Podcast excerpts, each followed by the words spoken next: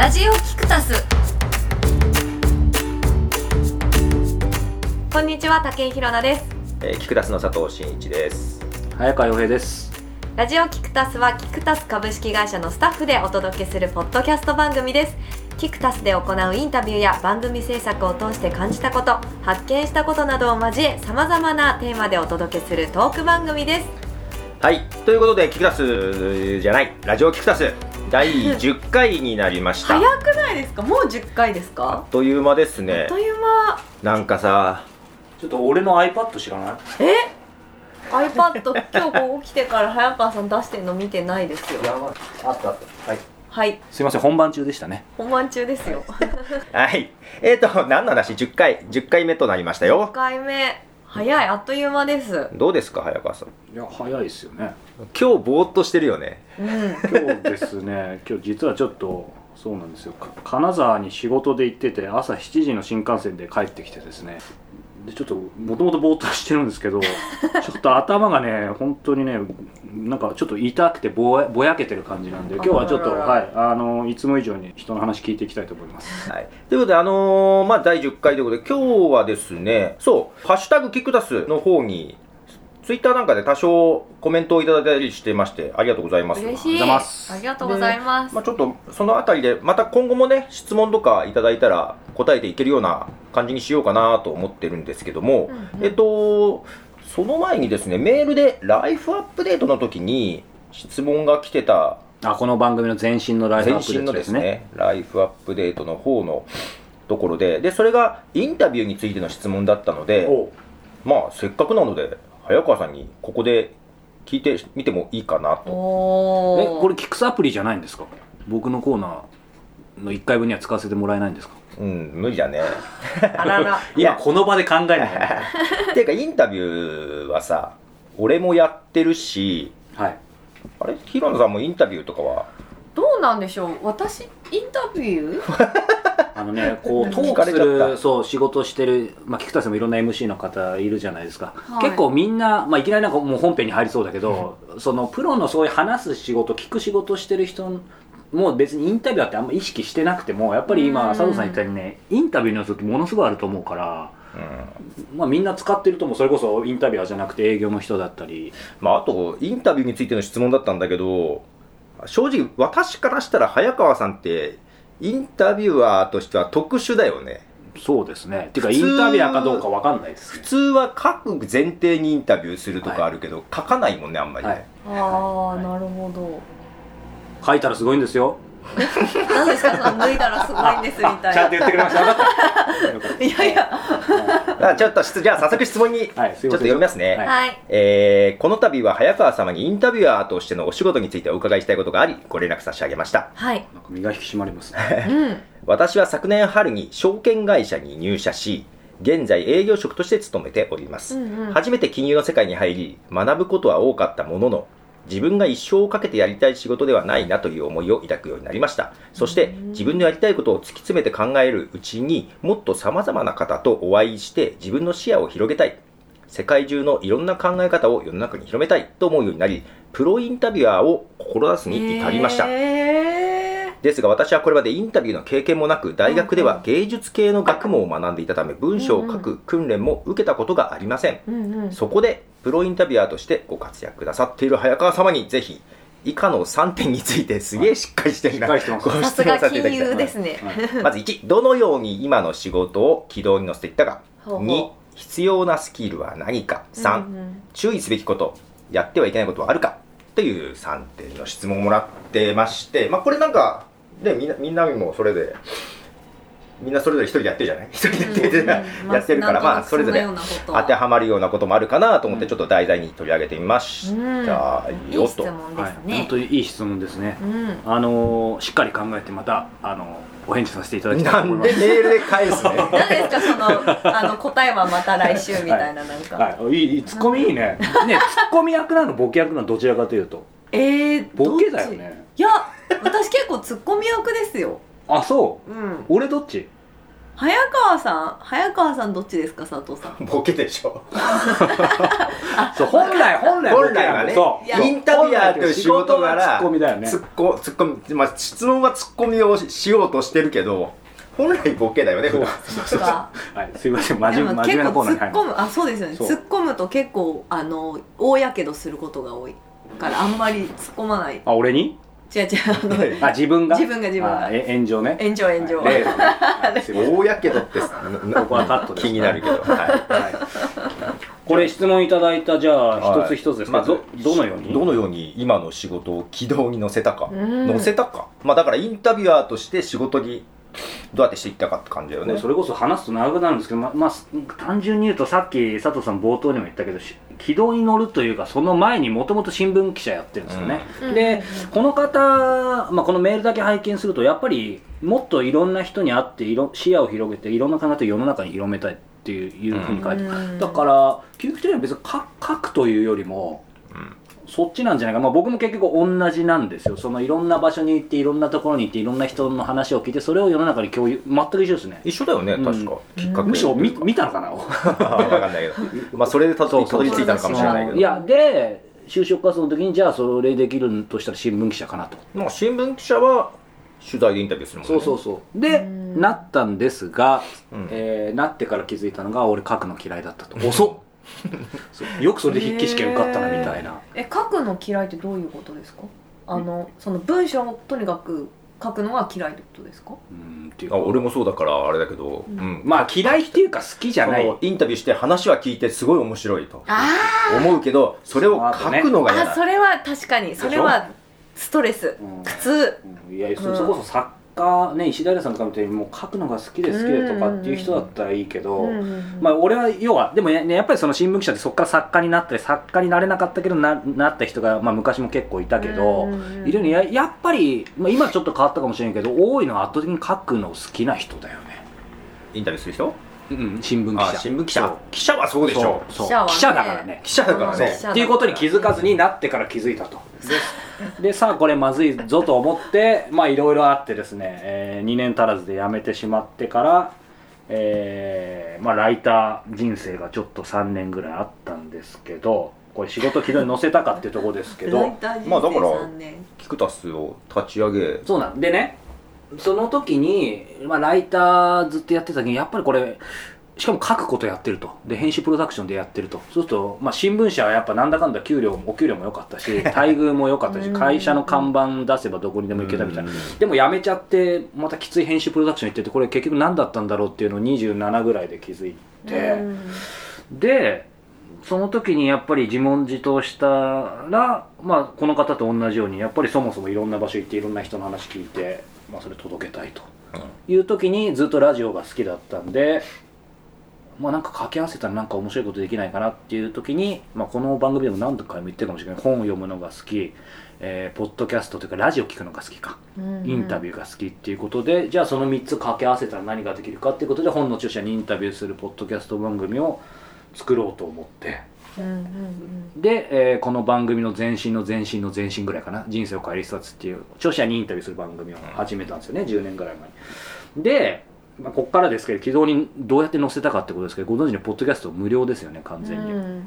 ただまあものすごくやっぱ面白かったんだよね。こういろんな人にその番組を使って会っていけることがなのでなんか直感的にその時も当時周りこれだけこういろんな面白い人インタビューしてんだったらもう有料にしたらみたいうんうんうんうん。に言われたんだけどまあなんか感覚的にこれ有料にしないで無料のままにしたらなんかどれだけ遠くまで行けるかなみたいな。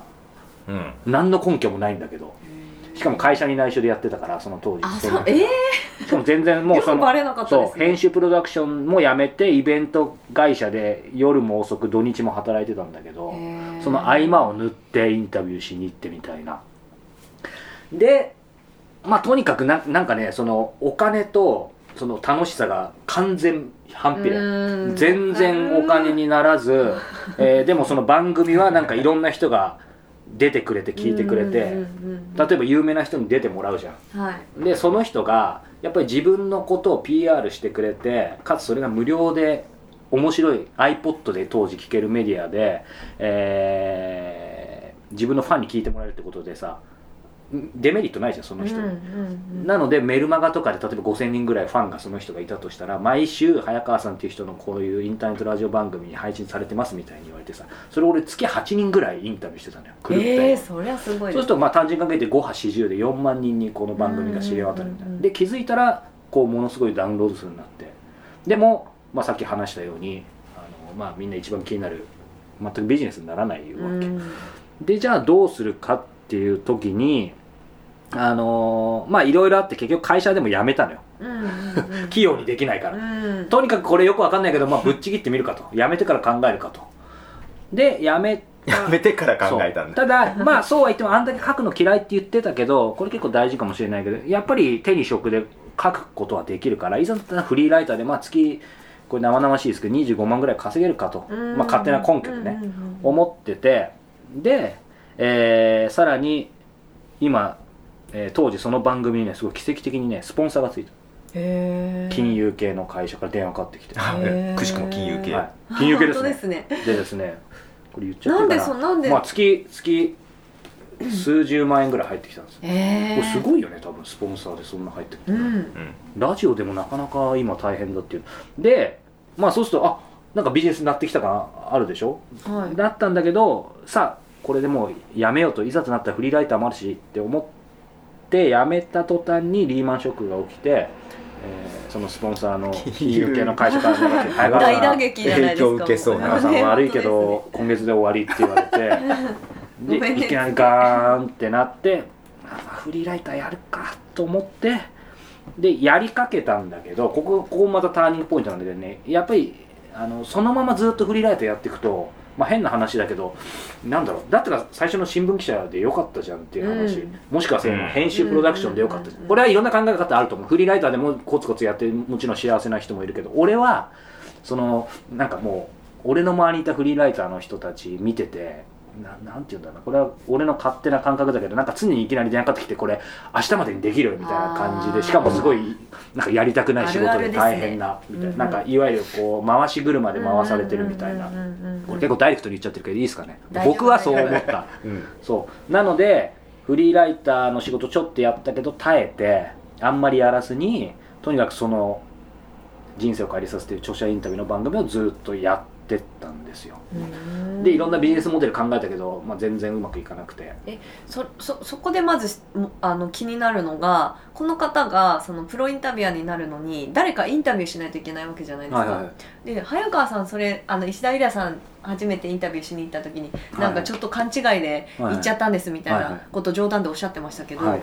それってどうやってこうどんどん広げてったんですか？こういう関係というか。ああそれシインシンプルだね、うん。あのまあ、最初の一人でどうやったかっていうのは後でそ話そうと思ったんだけど、その広がっていくのはいろんな方法があってやっぱりその紹介してもらったりもあるし普普通に正攻法でアポイント取ることもあるし、だからまあそこはいろいろあるよね。で、まあ、さっきの話ちょっと戻るけど、その半年ぐらいもう会社も辞めて、スポンサーもなく、フリーライターもやらずにみたいな崖っぷちですね、うん。あんまあんま当時崖っぷち感なかったんだけどね。こうなんかもう楽しかったからかわかんないけど。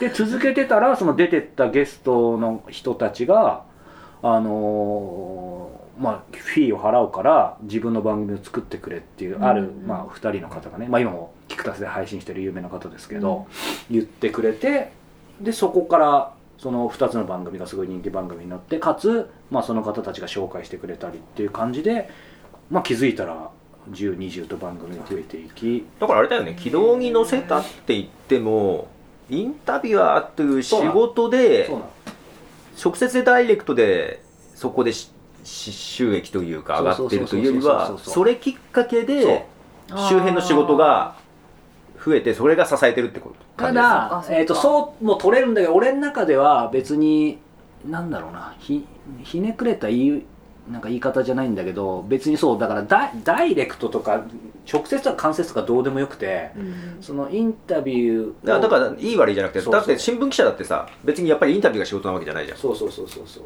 そういう記事を書いて記事がこ購読される。そうそうそうそうででそれきっかインタビューっていうのはその前段階では必要なことは必要なことでだそれが記事を書くじゃなくってそのインタビューとまあそのこポッドキャストの配信だよね、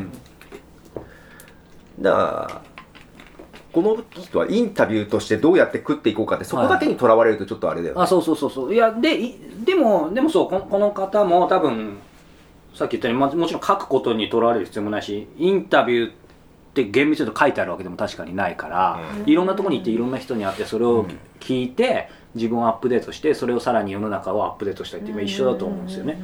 でまあまあ僕はその一つポッドキャストっていうのはもちろんありますけどもう一個はまあそれが面白いうちに嘘から出た誠じゃないですけど、まあ、最初インタビュアーって名乗ってなかったんですよね、うんうんポッドキャスターみたいに言ってうん。ちょっと恥ずかしいけど今 ポで途中からやっぱりいろいろずっと応援してくれてるいろんな著名な方からプロインタビュアーになったらみたいに名前うん。言言ったらみたいにすごいこそばよかったんだけど、うんうんうん。で言ったら面白いことにそっからそういう仕事が来て、まあ、今でも言ってるようにテレビのコマーシャルの仕事で、まあ、インタビューしてくださいみたいな。だからそれはまあ本当にプロインタビュアーの仕事だと思うんだけど、そう。そのコマーシャルの仕事が来たりあとは当然こうなんだろう自分で今やってるライフアップデートアンリミテッドもそうですし、えーコスモポリタンだったりもそうだしあと誰かのこうコンテンツをインタビュアーとして、まあ、有料で作るみたいな、まあ、そういうものも含めてプロインタビューの形で面白いかなっていうふうにまあ思ってるうちになんか今の形になったみたいな。だから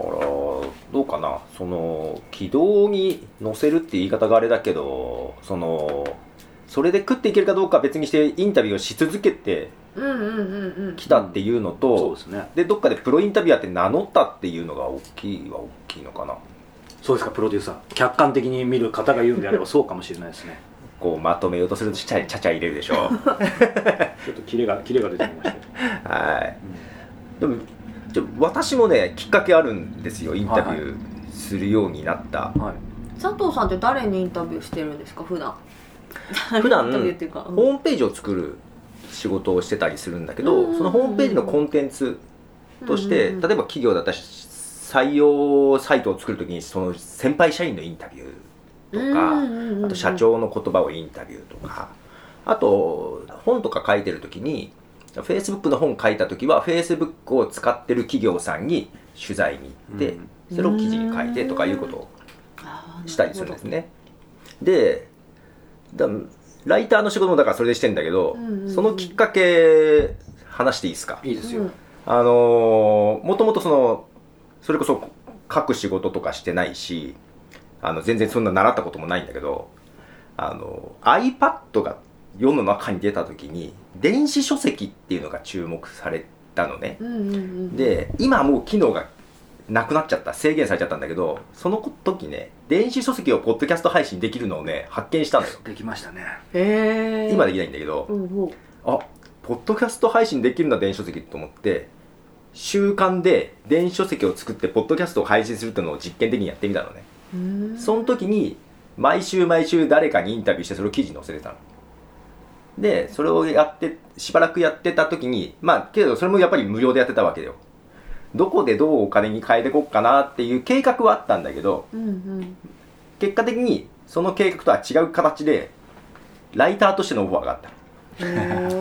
それこそ編集プロダクションの人からうんうん。こう、まあ、Facebook の本今度出すんだけど書いてくれないって言われて「いやライターの仕事したことないですよ」「いやだって書いてんじゃん」って言われて「うんうん。ああ書いてますね」って。でやり始めたのがきっかけ。そこからインタビューとかするようになったし記事書くようになっただからそういう意味じゃやり続けだだ発信してった方がいいよね。うんそうだね。ああそうですよね。やりたいんであれば。っていうことを発信していく。でそれもあの、はい。仕事しながらやってたから他の。だこの人も今ね働いてると思うんだけど働きながらでもできる範囲でおっしゃる通りやってた方がいいような気がするよね今ちょうどねその次の必要なスキルは何かって必要なスキルもうそそのまんまなんだけど、うんそれが、まあ、僕がずっと常々言って今あのちょうどタイムリーだったんですけどもう本本の原稿も書き終えて、うんまあ、今年になんとか出せるように今いろいろちょっと動いつつ、えーこの秋かな秋にはオンラインの講座でなんとか出したいなと思ってる、うん。それがやっぱ会う力なんですよね。今、うん。お全く同じ話でそのインタビューし続けるというか会い続けるっていうこと、んんうんで、まあ、必要なスキルでいけばやっぱ会う力が一番必要だと思っていて。で会う力って実はこれねちょっとさ触りだけ9つ僕定義しててこれ本になった時ちょっと、へー。あの力変わってたらす。いません、はい今のところ考えてるのは一番はまずリサーチ力、えーうん。メモ力うん。そして一番多分みんなが知ったアポ取り力、うんうんで段取り力。あと質問力。うんうんあと円を紡ぐ力。円棒力。うんうん。うんで、えー今日一個言いたいのは今佐藤さんが言ったことと重なるんだけどね。やっぱり場の力というかメディア力だと思ってて。それどういうことかっていうと,、うん。えー、とこの番組も、まあ、その一つなんだけど三方よしの場を作ることが大事だと思ってて、うんうんうん。要はこの番組でいけば、えーこれ誤解をするずに言えばまず作ってる僕らがやっぱ楽しいこと。うん。っていうことハッピーなこと。そしてそれを聞いた人がハッピーになるっていうこともあるし、まあ、これがもしインタビュー番組だったらここに出た人もハッピーになるっていう、まあ、やっぱその三方よしの場を、えー持ち続けてるといつでもどこでも誰にでも会える。うんその場があれば。うんうんでこれじゃあなんかオンラインメディアやりましょうポッドキャストやりましょうって別に話だけじゃなくて例えば広野さんラーメン好きだよね。はい大好きです。であればこの場の力を使うんだったら俺だったらあのなんかラーメンの、まあ、ブログでも何でもいいや、うん。SNS でも、まあ、ブログにしよう。ブログ作ってそれをまあただなんかどっか行きました美味しいですっていうのもいいんだけど俺だったらその三歩よしをちょっと考えてラーメン屋の、えー食べに行きますと自腹で行ってそこのご主人にまあそれこそインタビューさせてもらってで結果的には PR になるけど、うん。なんか別になんか広告費もらうとかじゃなくて純粋に本当にインタビューしてそれを記事で書いてでそれをまたまあ YouTube でもブログでも何でもいいんだけどなんかガチでやるメディアみたいなのを作ってそれで全国なんか暗記していくみたいな。面白い。でそれって、まあ、最初にお金もちろんビジネス収益化させるモデルもいいと思うんだけど、うん。俺だったらあの最初にそれを圧倒的にこれなんか自腹でやっちゃっておも面白いみたいにしちゃってそうすると多分そのラーメン屋の人とか見てる人も応援してくれるからそこからまたなんかどんどん広がっていくみたいな。だからやっぱりその三方よしとかその公の力とかなんか、まあ、社会性っていうとちょっと交渉すぎるかもしれないけど何かあると広がりやすいよね。うん。だからまあそれを使って三方よしの場を使って会い続けるっていうことがもう,、まあ、確信言っちゃいましたけど必要なスキルだと思いますね。細かいなんかアポの取り方とかなんか質問の仕方とかもちろん大事だけどまあ僕はそれかなと思いますけうどんまあ、けどなんか意地悪なことを言えばそのそれで自腹でやってって生き絶える場合もあるよね。まあでもそれやり方じゃない？だから全然無理のない範囲でいいと思うし、えっ、とそうだからそのこれですぐさっきの話かもしれないけどもうすぐ起業しなきゃいけないんだ。すぐこれで月50万稼がなきゃいけないんだっていうじゃなくてやっぱり好きなことである意味まあなんかラーメンばっかり引き合いに出してあれだけど 日野さんが普通にじゃあ月1回ラーメン好きで食べてるとすると。本当に好きで好きでしょうがないと。だったらそれをちょっと視点を変えてそういうことをある程度中長期的に時間をかけてやってれば今までただ食べてるだけがやっぱり人とシェアしたりとかっていうふうになったら多分変わってくる。そのシェアもオンラインであればやっぱり拡散性は高いねみたいな。これ偉そうに言ってますけど全部後付けでそういうふうにしてたから多分うまくいったんだなっていう。だからこの人も、まあ、やりたいと思ってもじゃあ今もう仕事辞めてそうそう。やーってやるよりは今まあ仕事やりながらできる範囲でなんかやり続けた方がいいっていう感じかな。うん。いやまさにだからい一番先佐藤さんもねじゃあダイレクトに僕が最初やった時ってインタビューそのものではお金1円も得てない厳密に言うとポッドキャストでは得てるけど。なんかそうするとじゃあら今始めやってるあの有料のライフアップデートだったりコスモポリタンだったりその CM の仕事とかもそうだけどいわゆる本当のじゃあインタビューでお金をもらうっていうのはさやっぱり5年はかかってるまあそれは僕の場合はですけど、はいはい。うん。もちろんすぐできる人もいるかもしれないけど、うん。でもなんか僕はこう思ってるんですけどやっぱりその5年10年かかるからこそなんか木の年輪じゃないけどなんかすぐドーンとなったものよりも、ななんかちゃんと続くみたいな、うんじわじわだけど、うんうんだからそこだよね。そういう時間的なものとかは見た方がいいかもしれない、必要なスキルはまあそういう意味じゃ会う力うん。まあそうだよね。人に会ってそれを広めていきたいってことだから会う力が必要だよね。いやあとはそのプラスアルファでやっぱりなんだろうな、えー、といもうちょい整理し直すと僕自身がこう続けてこれたのはその時間もそうですけどやっぱりそのなんだろうな。言い方がいいかわかんないけど超一流じゃなくても一郎じゃなくてもなんかその自分のセンスとか才能がいくつかあればやっぱ掛け算ってよく言うけど、できると思うんだよね、うんだから俺やっぱりインタビューがじゃあインタビューだけのでいけばもっと上手い人いっぱいいるし、うん。例えばうんなんだ文章はもちろんもっと上手い人いっぱいいるけどインタビューできて文章をかけてなんか番組を企画できてそういうあ自分のポッドキャストのメディア持ってて番組持っててみたいななんかそういう掛け算になっていくともうオンリーワンになるからさ。だからなんかこの彼女がねこうなんかすごい多分優秀な方だと思うんだけど、まあ、金融はあんまり向いてないって言ってるかもしれないけどなんかそれ生かして金融と人と会うってこともできるかもしれないしまあでもどうせだったらここにさらっと書いてるよね。私はこれまでインタビューの経験なく大学では芸術系の学問を学んでいたため文章を書く訓練も受けたことはありませんって。もしねこれだったら逆に芸術今好きなんだったらねなんか美術館いろいろ全国見ててそこのキュレーターに話聞いてそれ届けても面白いし。うんやっぱり分かる人が聞くのと分からない人が聞くのとは違うよね。そうそうそう。うん。そこにただまあちょっと仕組みとしてさっきの3分しの場になるとただ聞いてよかった。ただブログで発表してよりも広がるから。この話ねそういいっつもいろんな人に聞かれるとするんだけど今今までやりいこの話100回ぐらいしてやっぱりやった人2人ぐらいだね。けどこういうのってさ決まった方法があるわけじゃないからで人によって違うよね。そうそうもちろん。早川さんもさ最初に新聞記者の経験はやっぱり生きてるよね。いまあ、生きてないというと嘘になると思うけど。でやっぱりさ誰アポを取るっていうのもさ普通あんまりわかるわかるわかる。その学生時代に大学時代にこれマスコミ入りたい人ってすごいいてうん。ハードル高くてマスコミの学校とかお金払って行ってたんだけど、そうするとやっぱりそうねいいそれいい質問です佐藤さん、なんかその時ほら大出版社に行った例えば「週刊文春」の元編集者の誰々が先生でなんかこういうの僕やりたいんですみたいな言ったらじゃあお前まず取材して書きゃいいじゃんって言われて、今ならその通りなんだけど、うん。いやそれが分かんねえんだよってやっぱ記者やってる時にやっぱ新聞社っていう看板もありつつやっぱり行ってこいって言われるから行ってアポ取るじゃない、締め切りあったしね、うん、でそれやってて看板なくなってもできるかなっていうのはあるよね。そうだね。うんけどそれが最初からない例えば学生とかでアポってどうやって取るんだろうとかは直接連絡していいのかなって迷う人は多分多いわすごいわかります。アポととどうやって取っていいかわかんないですなのでっていうのもあれだけど、そうそういうニーズすごいあったからやっぱり今ずっと書いたのその会う力で、うんうんそもそも例えば会いたい人を設定したらだ誰会いたい？今生きてる人で。生きてる人で会いたい人ですか？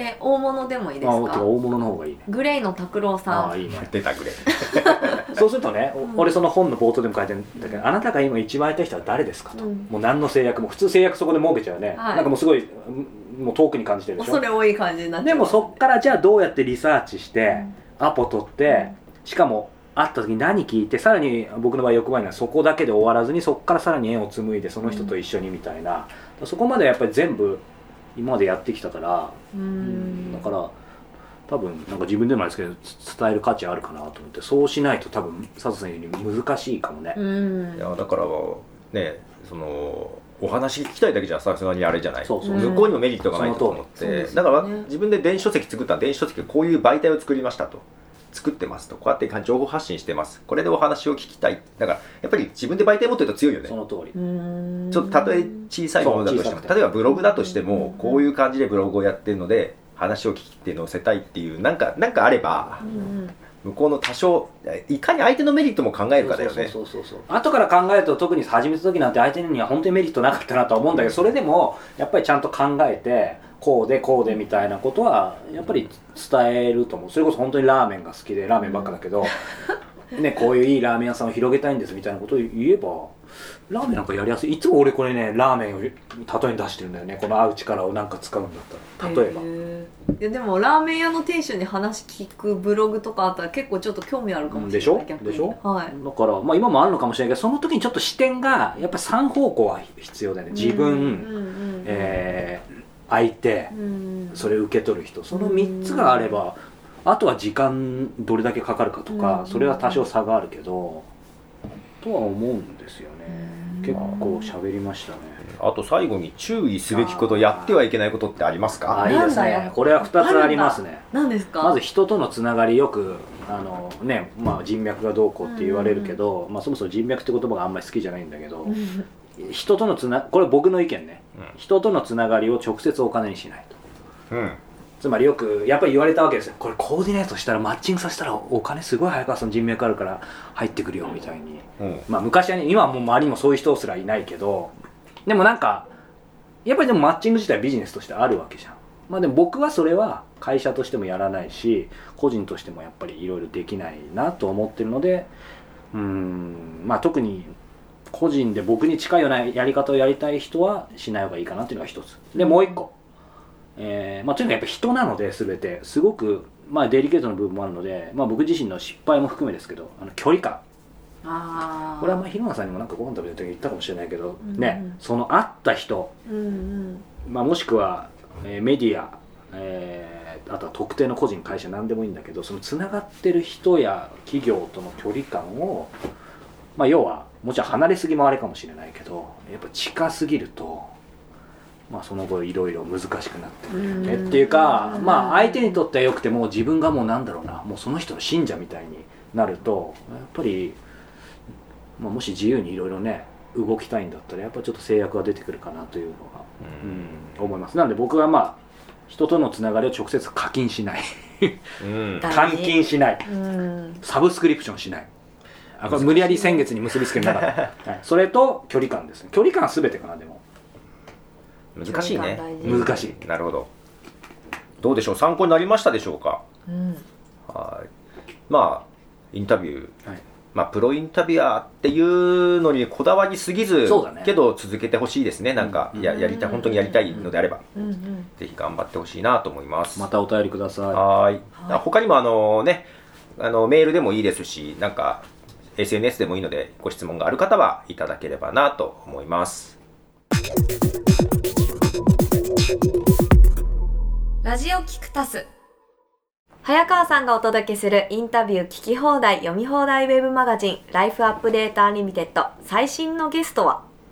いはい、えーベストセラーになっている、えーやってはいけない歯科治療うん。本ですね、著者の、えージャーナリスト岩沢道彦さんです、おーインパクト大のはい、タイトルですよタねイトルですね、これは。あのーやってはいけない。岩沢さんはですね実はちょっと数年前に別のお仕事であのご縁いただいて存じ上げてたんですけども、まあ、ジャーナリストなんですけど特にやっぱり、まあ、このタイトルの通りですね、えーある週刊誌ですねこのやってはいけない歯科治療シリーズをこう定期的にやっていてもう大反響でですね、まあ、やっぱりその歯医者さんがこう歯医者の裏側を書くっていう本も結構流行ったりもしてるんですけど、うん。まあその是非は置いといてやっぱりそのそこからさらにね、外側にいる、まあ、それがジャーナリストの使命だと思うんですけど、うん視点でもう本当に、えーずっとこの数年ですね100人以上の歯医者さん歯科衛生士さん歯科技工士さんに、まあ、取材を重ねてきた、まあ、岩沢さんに「週刊ポスト」ですね。面白そう。連載してて。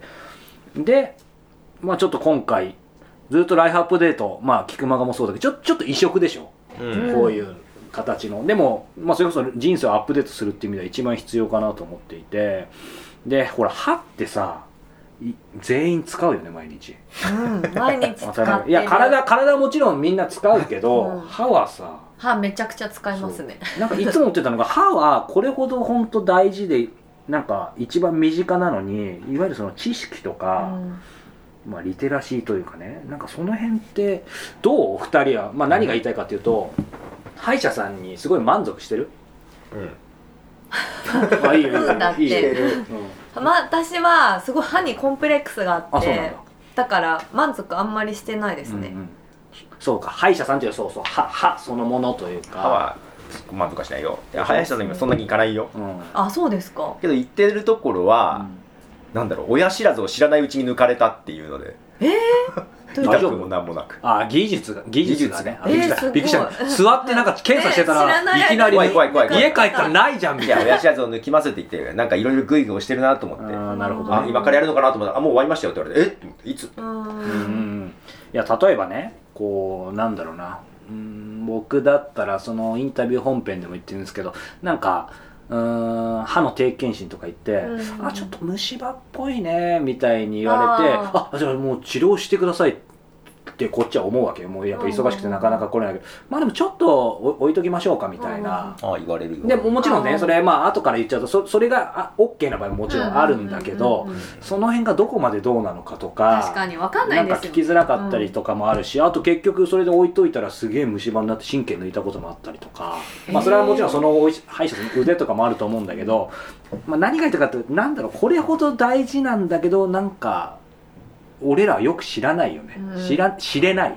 しれない。そうそうそう。だだかかららどこで勉強していくそうそうそう。といか勉強するもんかもわかんないしそう情報をみたいな。どこで得ていいかもわからないってそうなんですよ。いうようなだから状況ですよね。そう。それこそ銀歯なんてまあ最近ではかなりうんなんか金属が悪いとかさ、うんうん言われてるけど昔普通に銀歯あれだし、まあ、俺も今数本あるしさ。私すごいですよ。あの銀歯が食い込んじゃったんですよ歯茎にこの あそうなの？間去年 すごい大変だね。あのメントス噛んだら銀歯食い込んじゃった歯茎に。あー食い込みそうだな確かに。銀メントス。そうそれで開けてもらったんですよ歯医者さんに。そしたら中に薬品を浸した脱脂麺がマ詰まってて。残ってた？そう残ってて。でもそれって昔だと当たり前の治療方法だったんですって、だからミスじゃないんだけど今はやらない治療ですねって。そういうのありそうだね。そうそうびっくりしなたのっていう経験が最近ありました、まあそういうことも含めて、うん。まあそもそも今回そのなんだろう間違いだらけの歯科治療の基礎知識ってことと、えー信頼できるやっぱり歯医者さんの見分け方見つけ方。気になる。あたりをですね、まあ、僕なんかの個人的な切実な悩みも含めて、まあ、岩沢さんにですね、